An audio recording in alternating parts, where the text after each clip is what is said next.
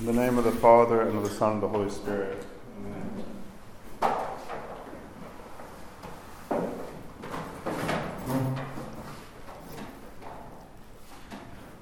St. Andrew drives home for us very clearly the weight of our own sin and our own particular culpability in it. At least once or twice every night, we have him, I wouldn't necessarily say an exaggeration, but in some sense, exaggeration in order to underline for us the admission that we are the greatest of all sinners. It's, of course, echoing St. Paul, and it is a major teaching of the church, the teaching from the fathers for us to consider ourselves to be the first of sinners, so that we understand humility, that we understand what it means for us to repent and to truly repent.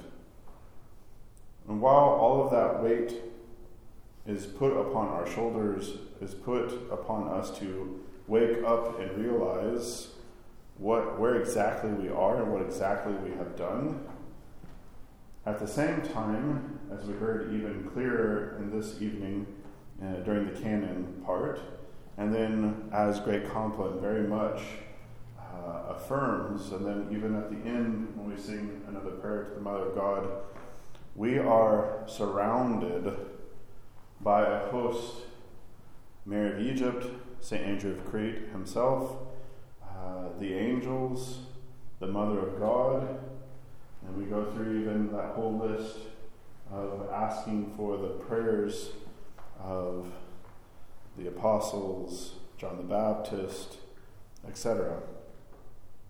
It really jumped out at me this evening for the first time.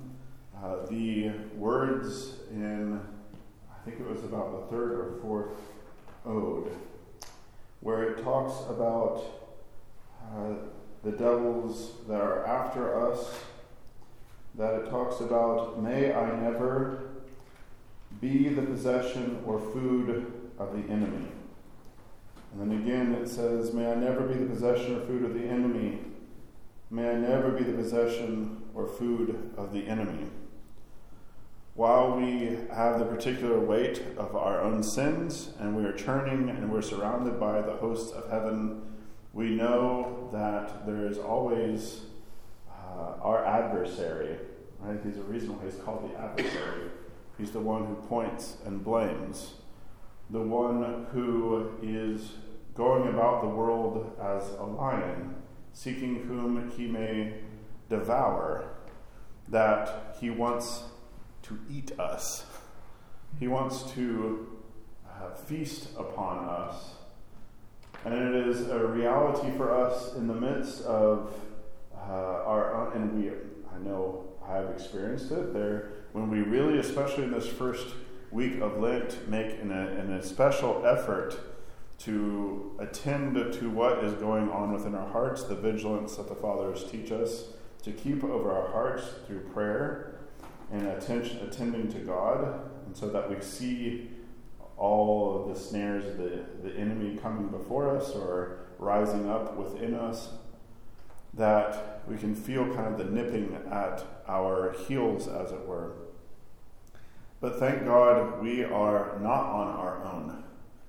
That though we are sought after, though we are hunted, we are surrounded by Mary of Egypt, by the preacher of repentance, John the Baptist, by our own patron saint, by those saints that we have grown to call friends and call upon in our own particular struggles, that they are always present, that they're always willing to help, of course, through the power of God. And we especially have the intercessions of the Theotokos, her protecting veil, and her ability as the Mother of our God to intercede for us. So, as we continue to push into Lent, as we uh, do not give in to despair, that we do not, uh, even if we fall, trip up, uh, which we will do, that we still get up, kick the dog by our heels, and call out for help. You know, come to confession, or not or, come to confession, comma. Say your prayers, don't give up, call out for the hosts of heaven that surround us to help us in this battle. For it is only through the grace of God and all the ways in which He provides that grace that we will be able to be victors. In the name of the Father, and the Son, and the Holy Spirit.